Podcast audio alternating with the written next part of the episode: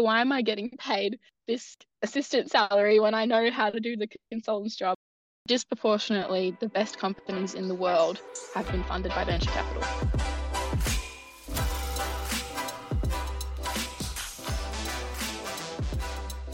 Hello, everyone, and welcome to B1 Bites. Today, our guest is Nicole Marino, who is an associate from the Blackbird investment team. Nicole, thank you so much for joining us today. And to kick us off, can you give us a brief introduction of yourself? Yeah, sure. So I'm Nicole. I work as an investment associate at Blackbird Ventures. So basically, we're involved in a few different things. Um, first part of the job is kind of getting out into the ecosystem. So going to a lot of events, meeting with potential founders and existing founders and like keeping them in our Blackbird community. The second part of it is um, working on investments with senior principals and partners. Um, so they have a company that they want to invest in. We meet with the founders. We do a lot of research on the market, the product that they're building, and then um, help the investment committee come to a yes, no invest decision. Um, and then finally, like there is opportunity for us as associates to bring forward investments. So we're always on the lookout for things that we're interested in that can involve building theses around different areas um, that you think will explode in the future. For example, I was looking a lot into our ability to engineer biology and startups around that, um, and that's been super interesting. So my background is actually in economics. So I studied a Bachelor of Commerce at UniMelb, um, and then I did honours in economics as well. So I don't know if there's a direct path into VC. A lot of my colleagues have done a heap of different things, um, but my um, whilst I was at uni, I did an internship at JP Morgan in their markets division. Um, and I also worked part time at a fixed income investment fund uh, called Alexander Funds Management. So, tried a few different things, decided that I liked the investment side of things more. So, ended up going for a grad role at Australian Super, which I pursued. I was actually really excited about the opportunity um, to start my career as an investor at Australian Super, which I think people undervalue a little bit. So I went on to there. Well, I didn't, you had to do an internship at the time. They wouldn't hire you just as a grad. So I did an internship in between undergrad and honors. And then I um, started as a full time grad after honors. And I was in the what's called total portfolio management team. So it's like very high level macro investing. You're thinking about what percentage of your portfolio you should put in different asset classes. And it was a pretty good experience to work with, you know, Australia's probably largest and most powerful investor. And um, it was a good learning opportunity, but I found that particular type of investing a little bit slow and had always been interested in, you know, equities. And I thought I wanted to go into tech equities. Um, and then when I saw this opportunity at Blackbird come up, I thought that's exactly what I want to do. I want to be working in technology, investing in technology, but this is even earlier and even more frontier, right? Because by the time something's got to market, um, it's IPO, it's kind of a little bit later stage or tends to be. Whereas in VC, you're working with um, super new new tech taking risks on um, whether or not they'll work sometimes but if they do they can be super consequential and um, it's it's been super rewarding. So I started in January this year, coming up to a year now. That's my slightly meandering answer. Wow, amazing. Before we delve too deep into your experiences, can you tell us a bit about what's actually VC or venture capital? Yep. So, venture capital is a type of private equity investing. Um, that's basically involved in buying portions of startup companies, generally in the very early stages. So you invest across rounds, um, starting with things like a pre seed round, seed round, series A, B, C. And the idea is like the earlier rounds take a lot more risk, the later rounds less risk, but obviously it's like higher return, high risk, high return at the early stage. Basically, as a VC investor, you're looking to um, to build out a return distribution that's based on the the power law or the Pareto distribution. So basically you make a lot of high risk investments at the start with the expectation that maybe 20% of them will end up being really successful. So like each of those companies in the 20% bucket might return your whole fund. So if you're investing out of a $300 million fund, then each of those companies in 10 years would be worth the, the percentage that you own would be worth at least 300 million. And then maybe the middle 30 40% only return like what you invested. And then the bottom what did i get to? 40, 20, the bottom 40% might go to zero or something like that, you know, some version of that distribution. So, uh, whereas, you know, when I was at Australian Super, right, when most of the companies that they invested in, even though it wasn't in the equities team, you know, you wouldn't kind of invest if it had the possibility of going to zero. Like it's a very different risk return profile. Um, but in that sense as well, it's for founders looking to um, build companies on the frontier or companies that they need money to start off, uh, but that have a possibility of, of being really huge companies. Um, the own like venture capital is one of the ways that you can sort of get off the ground. And I guess um, most of the world's big tech companies that you can think of.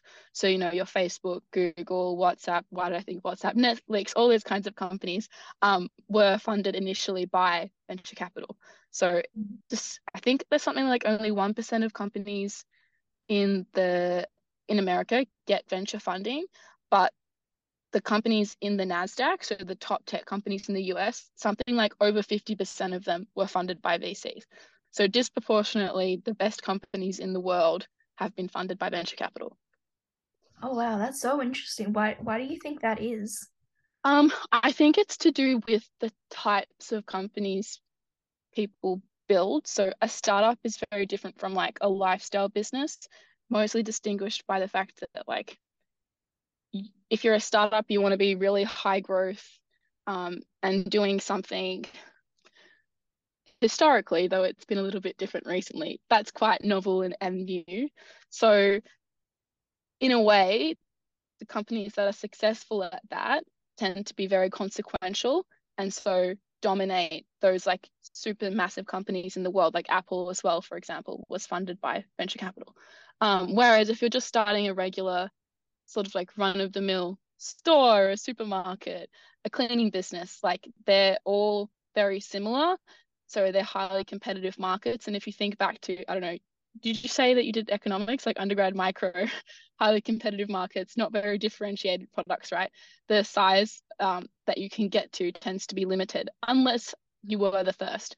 So, like if you were the first big supermarket, right, then you probably had an opportunity to take the market. But if you build the 20th or 30th supermarket now, the likelihood that you're going to become a massive company is not very high. But if you build the first quantum computer, then the likelihood that you're going to become a massive company is very high. If that makes sense. So would you say like VC focuses on the more niche and the more unique um, startups within the kind of startup landscape? I think so also just on companies that have the potential to grow and take market share very fast. So oh. Blackbird is what's known as a generalist tech investor. So mm. we're most well known for our investment in a software company called Canva. Have you used Canva before? Yeah. Design tool. Yeah.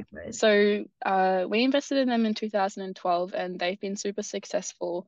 And um, in VC, you tend to earn the right to raise more funds. So you invest out of a fund that's called a vintage and it lasts for a few years. Um, you earn the right to to raise new funds if you've been successful in your previous investments. So early on, it was a lot of software companies, still technology focused, um, but increasingly we're investing in what's known as deep tech or frontier technologies. And um, so it's it's not it's only restricted to companies that are focused on some, like have an underlying sort of thread of technology at the core of their business. And can you tell us a little bit about Blackbird as well for the people who are listening who hasn't heard of Blackbird before? Yeah, so Blackbird is Australia and New Zealand's largest tech focused venture capital firm. So, as I mentioned briefly prior, we started in 2012 um, with the first fund, which I think was like 29 million. It was a pretty small fund. And since then have raised four consecutive funds. So we're at our fifth fund now, um, which just closed recently in the news as uh, a billion Australian dollars. So I think it's the biggest VC fund raised in Australian history. Um, our our, I guess, mandate, our restrictions are that every company we invest in has to have a strong connection to Australia and New Zealand. So we define that by the founder is Australian or like New Zealander or otherwise spent a long period of time here. They went to university here, they went to school here, um, or they worked here for a long, a long time. And yeah, that's just built around the thesis that Australia and New Zealand has unbounded talent um, that has the potential to build you know globally influential companies like Canva, for example. Some other interesting ones are Culture Amp, Safety Culture. There are some pretty cool frontier tech ones coming up now. So uh, Fleet Space is um, building satellites at the moment to do like land surveys to help miners find, um, I guess, deposits of of minerals uh, and materials. But at the moment, the way they do it is they basically just drill holes randomly and it's really bad for the environment. But if you can, you know, from space kind of measure um, the land properly, can't remember, I'm trying to think of the word for this type of survey and I'm not getting it right. But basically, you're, you're able to be much more accurate with where you drill for resources. And so you don't cause as much environmental degradation and super cool stuff. Yeah, wow. That sounds amazing. And what do you do in Blackbird as an associate in the investment team? Can you run us through your um, what your day to day look like? Yeah, so it's actually the most varied job I've ever done. Like every day looks pretty different. Um, it's kind of a combination of what I touched on earlier, which is meeting people in the ecosystem. So you go do a lot of events, you meet um, ambitious students and founders working in different fields. You also work on investments with senior team members. So when we um, want to invest in a company, we go through what's kind of known as a due diligence process, um, do some research on the market, on the founders, do customer reference calls, founder reference calls, and then you do like a written memo and you present that to the investment committee, get some questions, go back. Um, so that's a large part of the job. And then finally is kind of building out new theses on areas that you're interested in and um, forging what we call new rivers of inquiry, which is super fun. I really enjoy that. Um, yeah, thinking about the future a lot, I would say, and how how it would look different with X company involved. Yeah, you mentioned um, the role entails a lot of going out and meeting new people and talking to them and thinking about the future. Would you say kind of the VC area is really big on not networking, but like forming relationships with new people? Oh, definitely. A lot of people describe VC as a sales job. Um, so a lot of it is what you would call networking. The best VCs in the world have huge networks and tend to know everyone, it seems. So the I like you have to build out what's called deal flow. Um, so by going and meeting people and building relationships, when they meet someone who is an interesting founder, they might think of you, email you, say, hey, I met this person. Do you want to meet them? And so, how you're measured in the long run as a venture capitalist is by the quality of your investments. And because it's a private market, right, you can't go out and look at the stock market and see what your universe of possible investments are. How, uh, how else do you find possible investments? It's by building a network and getting referred to people. So, the better quality your network, the hopefully like higher quality your investments will be over time. So it is very much about um, building a network. And in the end, like it's a sales job because you are selling money to founders. So the best founders often um, will have a lot of interest in in their investment rounds because everyone wants to invest in the best companies. And so you have to justify to them why they should take your money and not someone else's money. And so a lot of that is to do with like the firm, the brand, the reputation, um, that the company you work for has. And I'm really lucky because I think Blackbird has probably the best reputation in Australia, mm. in my mm. biased opinion. But I mean, from the inside, it's a really great place. So, yeah, wow, that sounds so cool. And what would you say is your favorite aspect of working for Blackbird? Um, as well as what's your favorite thing about VC? And do you think you're going to stay in this VC industry for a while? Yeah, my favorite aspect of working for Blackbird, I think, is the autonomy they give me to, you know, drive my own rivers of inquiry. So a lot of jobs tend to just give people tasks and tell them to do it. They put them on certain projects. Like even if you're a consultant, for example, um, everyone's like, that's the ultimate diverse job you get to do. You get to work across so many different companies, but they assign you those. So you don't really get much of a choice in the early years over what you work on. Whereas in my job, I do get like pulled into certain tasks with different um, senior team members. But a lot of it is also driven by the interests that I've expressed. So I've said I want to work on life science, biology investments, also AI and machine learning investments. And so when we have those kinds of companies come through, people often ask me questions, they ask me to work with them. Um, so it's very self directed in that way, which some people can find. Uh, I think a lot of people like, most people like autonomy, but I think when people actually get full autonomy, sometimes they get a little bit scared um, so I think it's kind of like the you do have to have a willingness to kind of take risks and make mistakes. And then the good thing about Blackbird is no one really holds you to it too much if you make a mistake. You just don't make the same mistake twice type thing. It's very fine to like try things and, and not get them right the first time. Um, but I like the autonomy. And then um, the VC industry in general is that it's super optimistic and. And so it's radically different from any other industry that I've worked in, where people tend to be, I guess, more cynical and mm, just less positive about the future and technology's ability to improve our lives um, on a global scale. So I find that really empowering, and it's just great to like be in a community of people um, who are really optimistic about the future.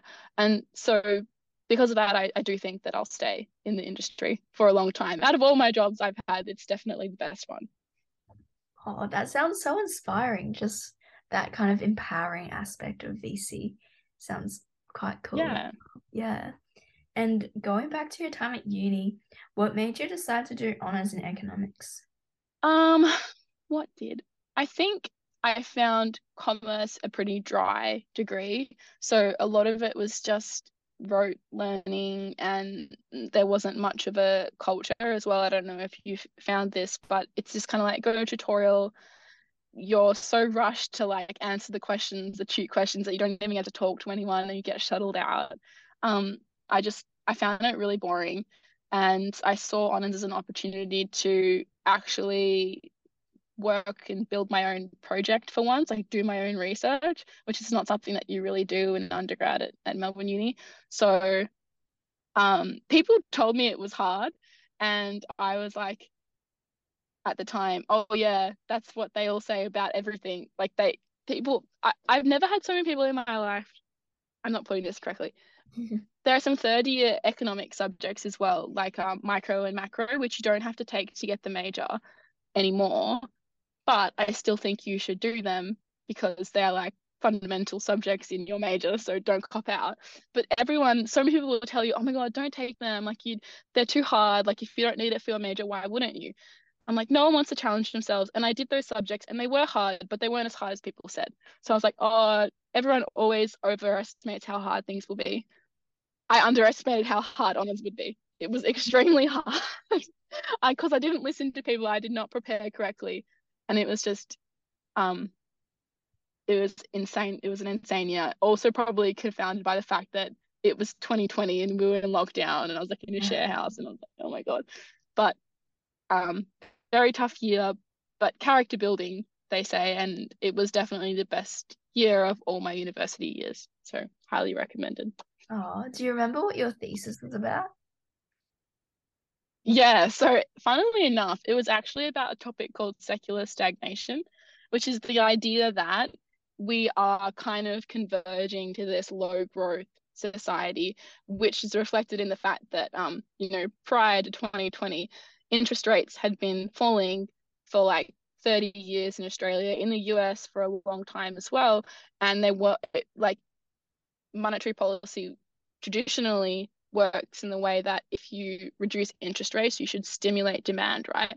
Yet they kept dropping interest rates and growth wasn't increasing. So mm. it was about um, I did what's called a theoretical uh, thesis. So you can do an empirical thesis, which is where you analyze data, you ask a question and you analyze data and you find an answer. Or you can do a theoretical thesis, which is where you manipulate a model. Um, I think at like PhD level, you would probably build your own model from the bottom up. But at honors level, you usually like find a, a model in the literature and you adjust it and, and find some new results from it. So I did a model of an economy where the long run outcome was secular stagnation. So contraction, basically, the, the economy was going to shrink and was trying to look at the effect of government spending in that environment. And was there a way that you could like jolt the economy out of this contractionary path? Um, so it was very theoretical and honestly a bit fluffy, but it was like a fun mathematical exercise. Um, still on your uni life, you mentioned you had a really, really interesting second year. What would you say is the driving force behind you deferring your second year and working as a full time salesperson for a construction company? So I, my dad was in sales majority of his life or whilst I was a child and he worked uh, for a long time in construction sales. So I kind of grew up hearing about that industry and I got a job as a sales and marketing assistant part-time when I was 14 so this is like you know in the outer suburbs they build house and land packages and you can go to all the builders and they all build like some version of the same thing right? And just it's very um what's the word? It's like homogenous it's all the same thing. So I would sit at the front desk on weekends and people would come in and they my objective was like to try and get their details to pass on to the consultant and the consultant worked on commission so they wanted to sell as much as they could. Um, so I did that and also did that through first year. And at the time I'd been doing it for like four years and I thought, hey, why am I getting paid this like assistant salary when I know how to do the consultant's job? I want to try doing the consultant's job. Um, I'd worked with a lot of different consultants, so I'd observed a lot of different sales styles, and I thought I could kind of make an interesting mashup of my own. So um, there wasn't like a, a massive intrinsic long term motivation to it. It just seemed like an opportunity and something that I could take. I was a little bit young for my year, so it was like January 97. So when I finished high school, I was 17. So I was like, if I took a year off, it probably wouldn't matter in the scheme of things. Um, and so I just like deferred uni, went to my manager and said, Can I be a salesperson? He's like, Oh, look, we haven't hired a 19 year old to do this job before, but I've known you for a long time. So let's like try. And um, I had to push for a while, but uh, it ended up being a super valuable and differentiating experience in my life. So most people just follow like common trajectories, go and do an internship, at XYZ prestigious institution, get a regular grad job and just follow your way up, right? But um, interestingly enough, I think because I had that really differentiated experience, it helped me in getting like some of those more traditionally prestigious internships, like when I returned to uni, because no one else had done that. So it's something that made you stop and look, and people were like, okay, this is interesting. Let's interview this girl. Um, but I wouldn't say that at the time I did it with that motivation. It was just an idea. I just thought I would do it. Wow, that's cool. I think I think I think young people should lean more into just taking opportunities as they come and not being so focused on like some prestigious pathway. Um, because now that I'm older and the tables have turned a little bit, um, weirdly enough, even people who want to get into to VC, um, you think it would be easy if you've done like the traditional consulting route, and it's not. It's not that easy. In the end, they end up looking for people who look different to the norm. So you've done all this work to fit into this narrow prestige pathway, and then you still don't get what you want. So you should really just do things that are compelling to you and um, seem like good opportunities at the time, like take opportunities when they come. Yeah, wow. That's very inspiring as well. And it's kind of some ways comforting to think you you don't like you have to think that far ahead. You just really have to pursue what you like doing now. And yeah, the internship experience as you had in the banking sector as well. How did you find kind of working within the banking sector? Um, so I did an internship at JP Morgan in like 2018, which was at the time I'm so excited about it. Like I thought it was the best thing ever. And I got to go to Sydney and like they paid for me to live in this apartment for three months and work from like 5 a.m. to 7 p.m. at night, which was crazy. um, it was a good learning experience. I also felt a lot that I was just a cog in the machine. Like JP Morgan's one of the biggest companies in the world. You have pretty much no influence on anything and you're just expected to work like a dog on things that feel a little bit purposeless some of the time. Like maybe if that's what motivates you, fine. I found it hard because like there were elements of it that were interesting. Like I was working um, in the area where they traded equity and fixed income derivatives. And I found it really fascinating to sit with the traders and actually watch what they were doing. But in the back of my mind, I didn't think that was something that I could dedicate my life to. So um, it was, it, it's one of the uh, internships are great because you get to try, kind of try before you commit type thing, right? So um, I I don't really have any specific learnings from from that experience. It, just more stuff that just insight and knowledge from the inside of a company like that. Mm, yeah, for sure. And then I, I then after that I actually went and did something on the complete opposite side. So that was really big. I wanted to work, thought I wanted something smaller where I'd have more influence, and I worked. I got this job part time at a a funds management firm called Alexander Funds Management, so like a fixed income investor and that was like five people but that kind of taught me the importance of culture because it just you're you're so close to the people all the time. Like if you don't really get along and like you're not super enjoying people's company well that's your life. Like you're gonna spend every day there and you don't really like being there. So um, if you want to join a smaller company it's really important that you uh, sort of mesh with your colleagues. And they were fine. They were lovely people. I just found it a little bit slow and not very interesting. But that's also one of the advantages of just taking like a lot of part-time internship opportunities when you're at uni, right? Try lots of stuff. Yeah, for sure. And speaking of culture, um, how do you think the culture is like at Blackbird?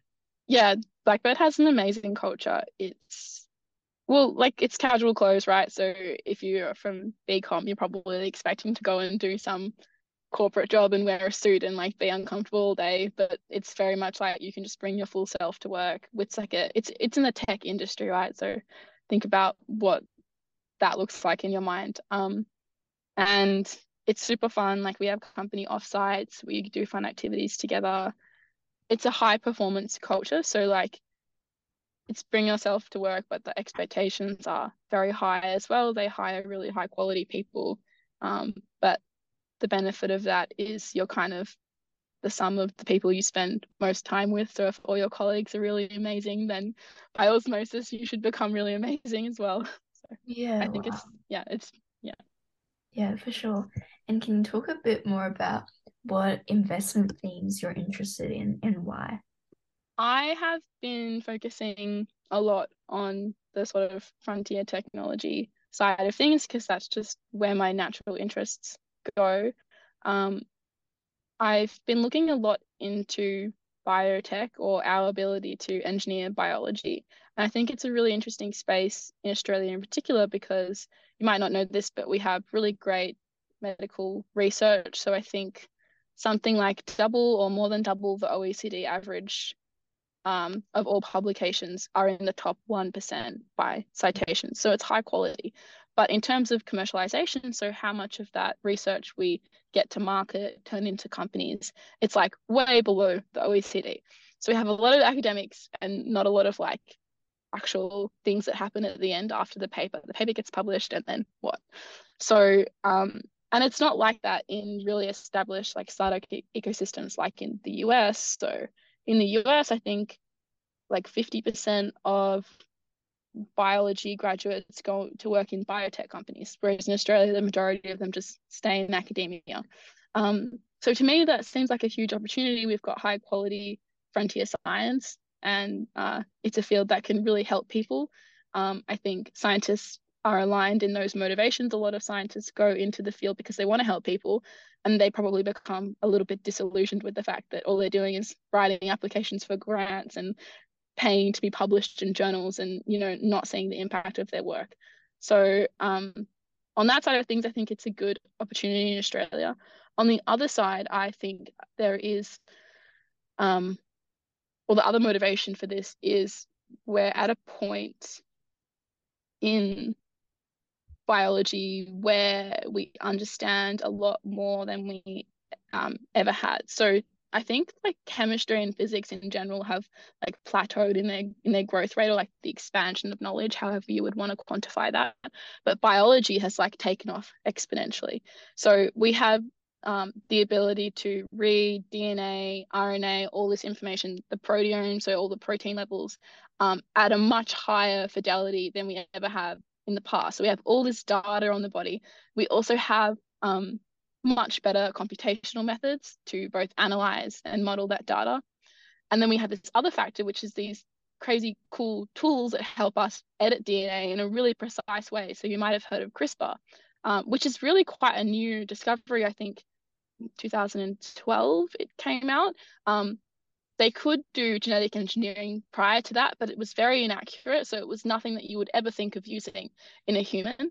But with this new type of gene engineering that they're developing, and then a few offshoots of CRISPR now, things like prime editing, base editing, um, they're able to do it in a much more efficient and rapid way. So, you know, you have the data, you have the analysis, you have the tools to change it. It seems like we're at the perfect point for this to all take off. Um, and in the end, I think it plays to a lot of core human motivations as well, right? Like we don't want to get sick, we don't want to be in pain, we don't want to suffer. We need developments in biomedicine to help to help that, to help alleviate that. So the demand is infinite as well. um, yeah. And yeah, so that's kind of the area that I've been looking into. It's super difficult because I don't have a background in biology, right? But at the same time, um, the best way to learn about things is actually just to talk to people who know. You can you can shortcut your learning so quickly by talking to an expert in the field that you're interested in and asking questions and asking dumb questions. Can you explain that word? Can you tell me more about that? I didn't understand. Can you repeat that? People get scared to like clarify things when they don't understand because they think they look dumb. But in the end, you just walk away actually being dumb because you didn't understand what they told you, right? But like the best shortcut to anything is just chat with an expert, share their passion for what they're doing, and then also like work out how you can help them. So, you know, in this case, I'm like, hey, I'm looking to learn about your field. If you're ever interested in starting a company or any of your students are, like, I can help. I can help them with that. So it's kind of like we're both helping each other, right? It's so exciting because I can see like you're visibly very, very passionate about this field. Like you get very excited talking about it. I can tell. Oh, Going really? back to, into the VC sphere, what advice do you have for students who are looking to get into the VC space? One of the core skills of a good VC is just being infinitely curious, right? Because kind of like I said earlier, every day is different. So there's not much routine to it. And you have to be, you know, you something will come on your desk you have no idea what it is you have to read you have to learn you have to ask questions you have to to, to do all those things there has to be an intrinsic curiosity that drives you. Um, so thinking of ways that you can display that broad curiosity um, is a way to help you like get into VC down the line. But I think if I was to do it perfectly, because I, I wasn't intending to get into VC, it was more of a once again like opportunity driven thing that came up and I thought that seems like a great fit, especially the Blackbird culture. And when I read about it, I was like, this seems like my dream job. Um, a, a really interesting field that I would like more like BCom students to think about is actually just going into startups. So a lot of the world's most successful venture capital investors were founders themselves. So they had a company, they sold it, made a lot of money, and then I'm like, what do I do next? And some of them just like they want to help other founders, so they become investors and they mentor other founders. So um, or they were operators in some of the world's best startups. They worked with them and then they learned what a good startup looks like from the inside and then they went to become an investor themselves.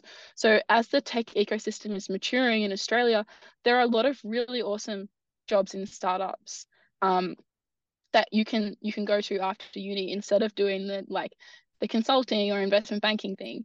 And you learn so much like you get so much autonomy in a startup. Your role's not really clearly defined. If you join a really early stage startup you have the like not only do you get equity in the company so you get equity you're you're motivated internally for it to be successful because if it is then you get wealthy as well.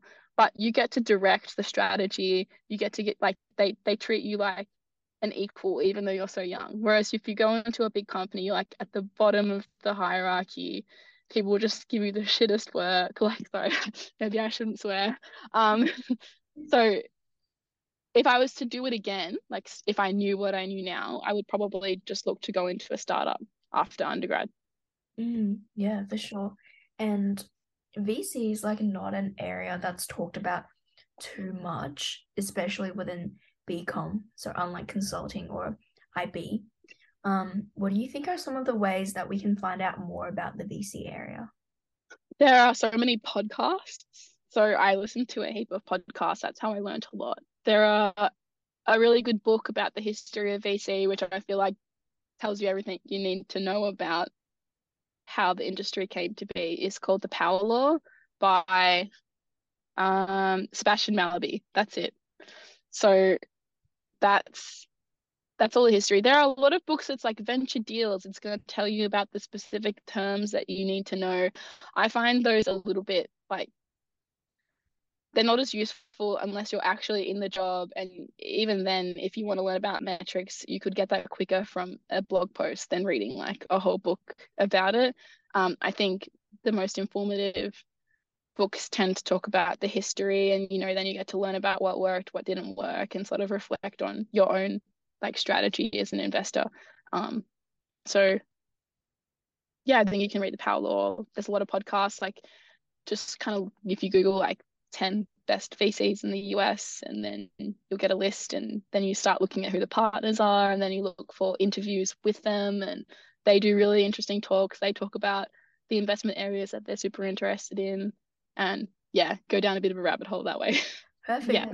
Thank you so much for taking the time out of your busy day as a VC to come on to B1 Bites and educate us on whether it's VC, whether it's uni experiences, and really um, emphasizing the importance of pursuing what you enjoy. I've really, really enjoyed talking yeah. to you. So thank you so much.